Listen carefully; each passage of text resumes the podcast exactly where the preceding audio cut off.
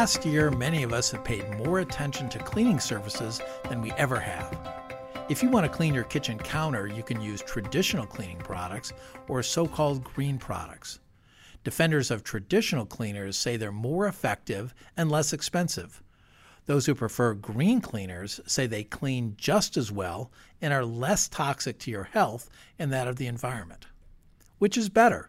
Well, that's hard to say because the answer depends on your preferences.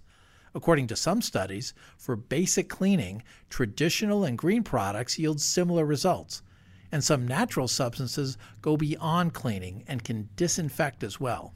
For example, limonene, found in citrus fruits, has antiviral properties, and white vinegar can kill certain bacteria such as E. coli and salmonella.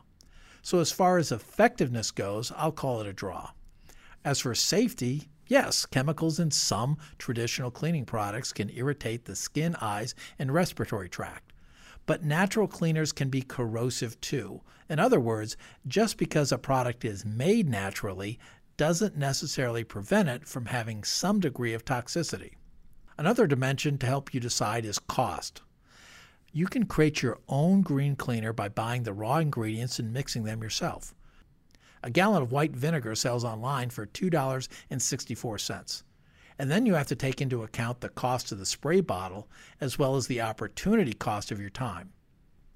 If you want to buy a manufactured green cleaner, on the other hand, that can cost up to three times more than traditional cleaners. The bottom line is that natural cleaners clean just as well as traditional cleaners, and not all natural cleaners are inherently safer. Conversely, traditional cleaners are not automatically more effective or more toxic than natural cleaners. Cost is all over the map depending on what you buy.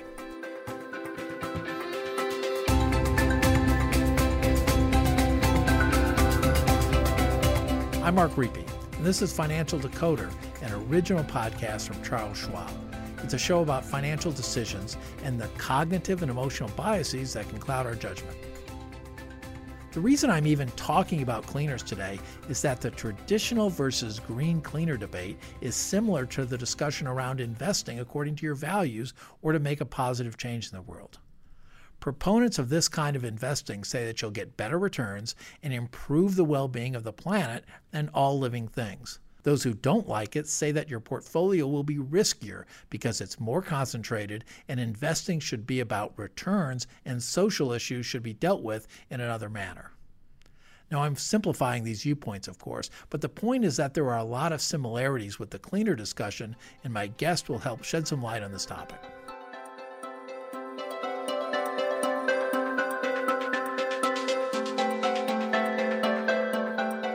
Joining me now is Michael Iachini. Michael is a vice president at Charles Schwab Investment Advisory and head of manager research. Uh, that covers everything from mutual funds, exchange traded funds, separately managed accounts, and alternative investments. He also has a couple of designations the Chartered Financial Analyst and Certified Financial Planner designations. Thanks for joining me today, Michael.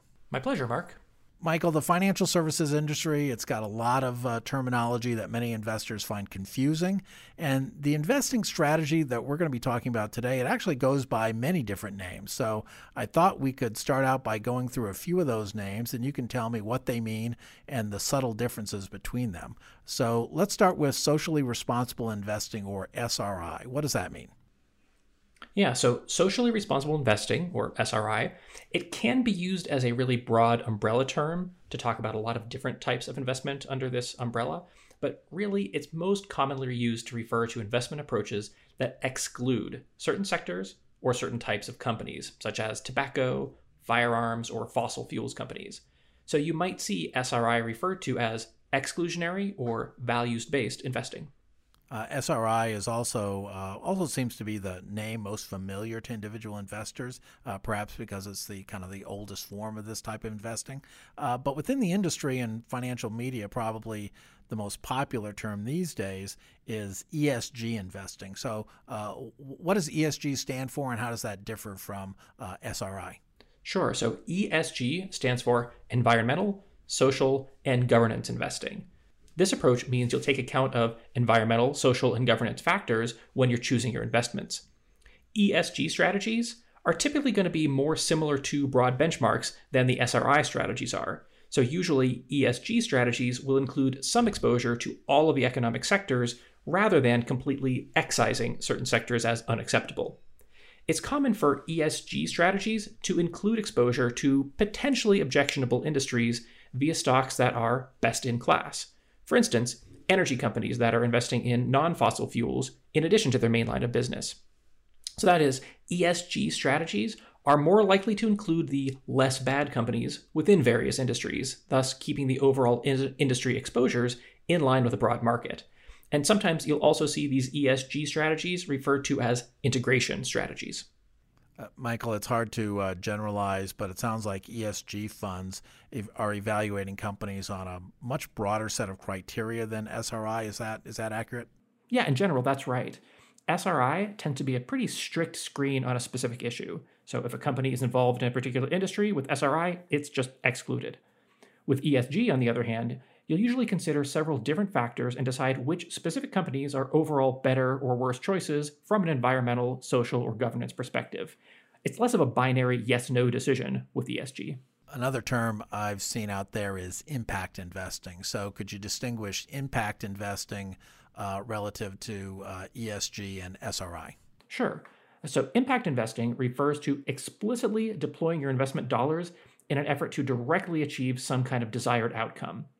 So, examples here with impact investing might include financing loans to a low income home buyer or group of them, uh, funding a project to reduce air pollution at factories, uh, buying stock in a company so that you can make an effort to put positive shareholder initiatives on that company's proxy ballot, and things like that.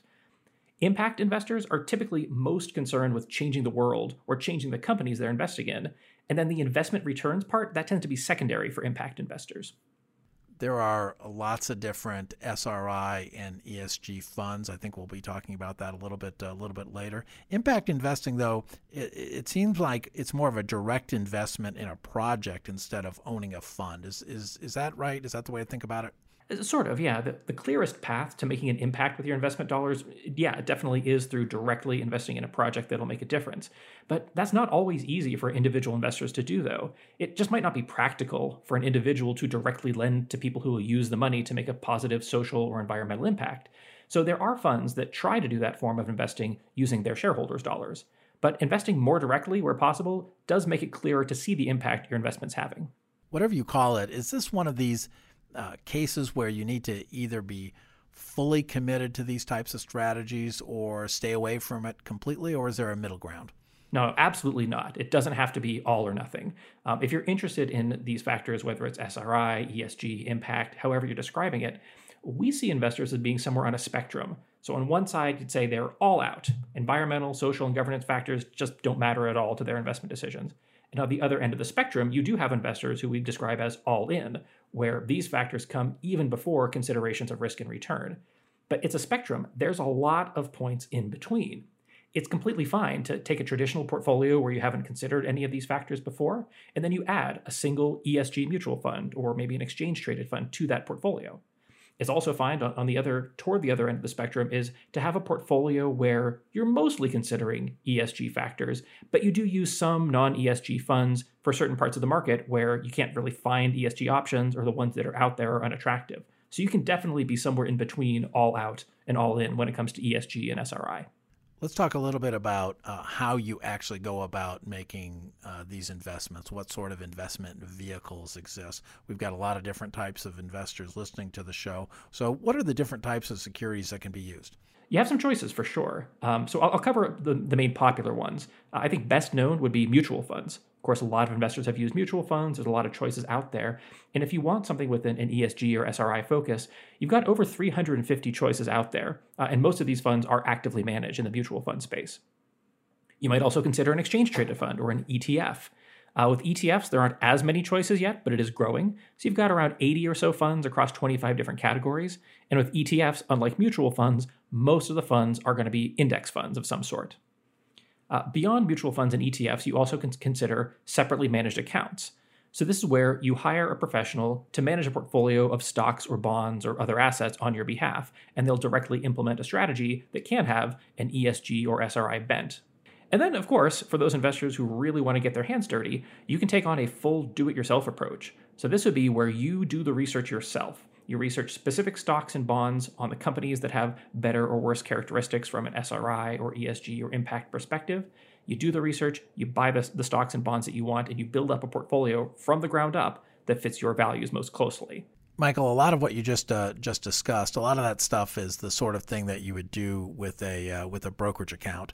What about the 401k investor? Uh, how can they participate? Yeah, if, if you're talking about your 401k, you have a couple of different choices. Uh, so, first of all, most 401k plans will have a lineup of mutual funds available to choose from. And in some plans, there will be an ESG or an SRI option or two available. So, I'd say start there and look at your fund lineup. You might have some of these choices already at your fingertips. Uh, if you don't, or if you don't like the choices that are available, you might also see whether your 401k plan has a brokerage window option in which you can say, I want to put some of my 401k dollars sort of into a brokerage account. And in that account, you can choose from all the different ESG mutual funds and ETFs that are out there. So even within a 401k, you'll often have an opportunity to pick an ESG or SRI fund that might align better with your values. So let's drill down a little bit on funds since mutual funds and ETFs are probably the most popular of the choices you just listed. Uh, are, are the funds that are out there, are they spread out across lots of different asset classes or are they just concentrated in a, in a few asset classes? And, and because of that, it would be hard to make a, a, a full fledged diversified portfolio.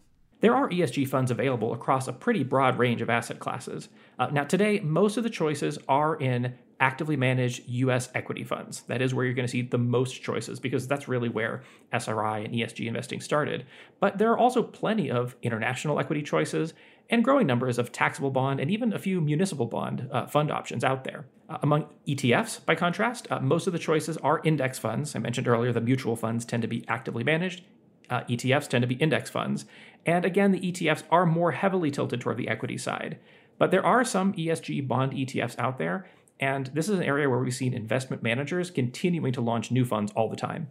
Michael, I want to go back to something you uh, you talked about earlier. When it comes to the portfolio management, uh, some managers completely exclude certain industries, whereas others uh, will they won't necessarily exclude an entire industry, but instead uh, exclude companies within that industry that score the worst on their ESG criteria. So, how should an investor think about those two those two approaches? How should that investor make a decision as to which path makes the most sense for them? Yeah, the, the, exclusionary approach is great for those investors who want to take a firm stand against having any exposure to an industry they don't like. You can think of this as a form of divestment. You simply choose not to own certain types of companies. Now, there's some risk here, of course. There's really sector risk. If you have zero exposure to an industry, that means your overall performance will lag the market if that's the industry that performs really well in a particular time period. The other approach, where you do include companies from, from all these industries, we sometimes call that best in class, like I mentioned earlier with ESG. Uh, so you'll you'll target those companies within each industry that are doing better than their peers on these environmental or social or governance characteristics.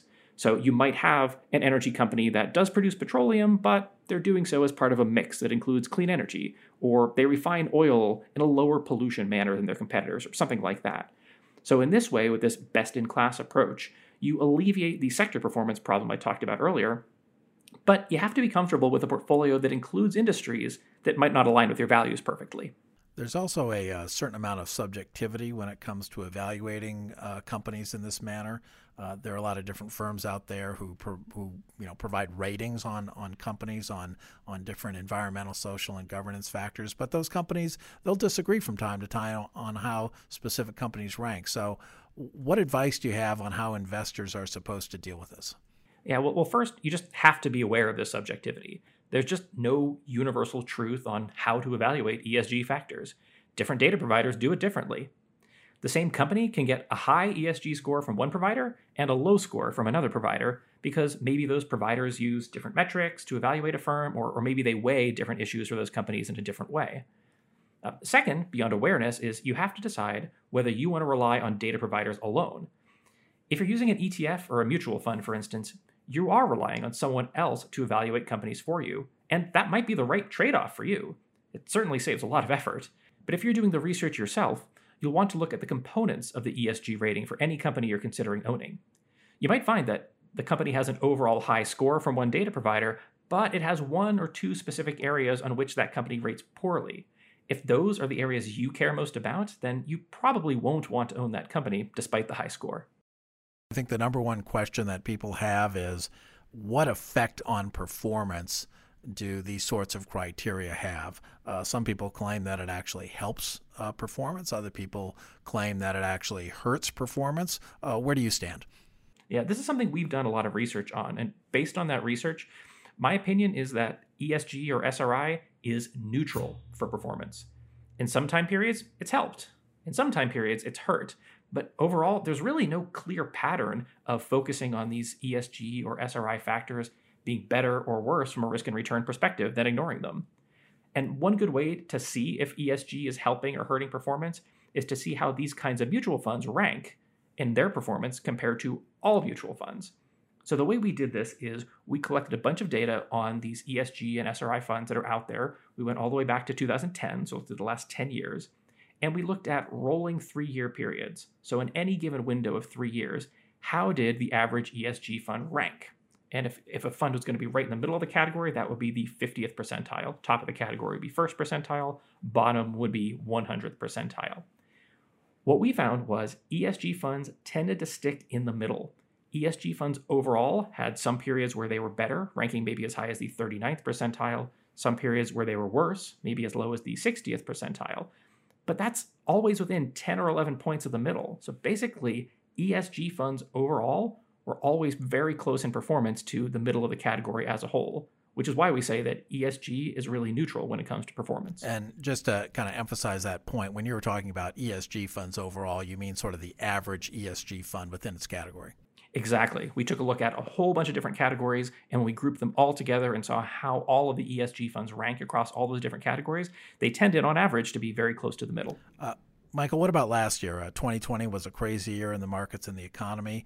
Did you notice any uh, performance difference from the uh, historical averages uh, last year?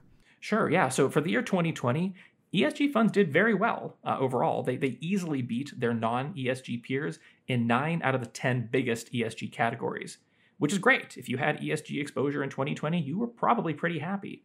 But just because ESG did well in 2020, it doesn't tell us much about how it will do in 2021 or beyond we think it's really smartest to think about ESG investing based on whether it fits your values or not, rather than investing with the expectation of higher returns, or on the flip side, assuming that you'll have to accept lower returns. From all of our research, we see that ESG looks to be neutral for fund performance overall. Michael, do you get the sense that traditional money managers are looking at the types of issues and factors that an ESG manager is looking at, even if they don't call themselves explicitly an ESG manager? When it comes to governance in particular, the G in ESG, yes, absolutely. Traditional money managers often consider whether a company has good governance. Do they have appropriate uh, board expertise on their board of directors? Um, are their accounting practices following generally accepted guidelines? Do they have strong transparency in their business practices and so on? So, yeah, governance is very commonly a factor for all money managers, not just ESG money managers. From a social and environmental perspective, that's the S and the E in ESG. Some traditional money managers do consider these issues from time to time. So, for instance, you might see there's a company that has a poor environmental or poor social record. That company might be vulnerable to action from government regulators, or they might face some lawsuits. And if you're going to face large fines or potential legal judgments, that could be a big negative for a company's profitability. So even non ESG money managers are likely to take those issues into account. But the real difference is the way that these non ESG money managers describe these factors tends to sound pretty different from the way that ESG managers talk about them.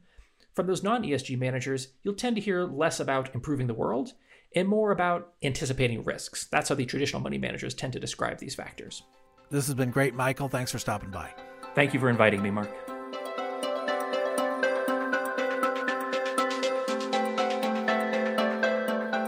If you're going to invest your money, you need a strategy.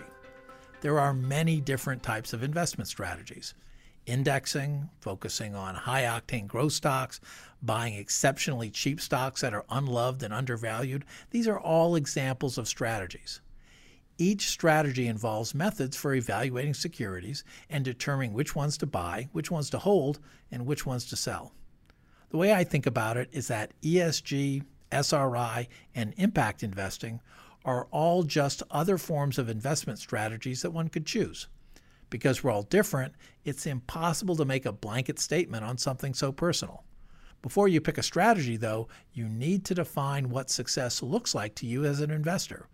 And just as there are many strategies, there are many definitions as to what constitutes a successful portfolio. Some investors seek only to achieve the highest return. That's just fine. But others use a broader range of success metrics. The most common is the consideration of risk in addition to return. Everyone likes high returns, but many don't have the stomach for taking the high risks that are often necessary to achieve high returns. Risk and return are dimensions that only focus on the portfolio itself. An additional dimension of success evaluates the portfolio in conjunction with its ability to serve a purpose. In other words, a successful portfolio is one which serves as a means to an end. The portfolio is successful if it helps make the investor's goal a reality. For example, my investing has been successful if I achieved my goal of being able to afford a comfortable retirement. The goals of an ESG investor go beyond traditional economic measures of risk and return. The investor's preferences matter as well. The portfolio can be an expression of the investor's beliefs. The title of this episode is Should You Invest in Socially Responsible Funds? The answer is that it depends. Like I said, investing is a means to an end and not an end unto itself. If having higher risk adjusted returns than peers is an investor's only goal, then ESG funds, on average, haven't consistently demonstrated an ability to achieve that goal. But investors have different goals, and it isn't my job or anyone else's to tell you what your goal should be as an investor. My advice is to pick your goals and then match up your investing strategies with those goals. One more thing there are many, many different versions of ESG, just as there are many, many versions of non ESG investment management. The empirical results on performance that Michael spoke about earlier were based on broad averages. Every fund is likely to be different. Also, the approach to ESG that these funds take also varies from fund to fund. Find the fun that matches with what's important to you. What you don't want to do is fall prey to the halo effect. This is a cognitive bias where if you find one feature that's attractive in a person or a thing, you then automatically ascribe positive attributes to all of their features. This applies to ESG investing because just because the fund has good intentions or says all the right things, that doesn't necessarily mean that they'll be able to execute a successful investing strategy in the real world. So you really need to do your due diligence on the fund. What is their management experience? How does the fund construct its portfolio? What's the fund's track record? How do they specifically define E, S, and G? We have many more resources related to ESG and socially responsible investing at schwab.com/sri. There you can learn more about the ETFs and mutual funds Michael mentioned, as well as some answers to frequently asked questions. Thanks for listening. If you're on Twitter, please follow me at Mark Riepe, M A R K R I E P E. We'd also appreciate it if you could leave us a rating or review on Apple Podcasts. We'd love to hear from you there. Now I want to go back to our last episode and clear something up. I referenced what I called the apocryphal story of the ostrich who puts their head in the sand to avoid danger. I was right that ostriches don't put their head in the sand to avoid danger.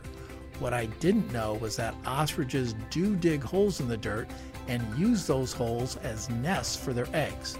They frequently stick their heads in these holes to check on their eggs, not necessarily to hide from a predator. Thank you, Colette, for setting me straight and helping us bust that myth. That's it for today's episode. For important disclosures, see the show notes and schwab.com slash financial decoder.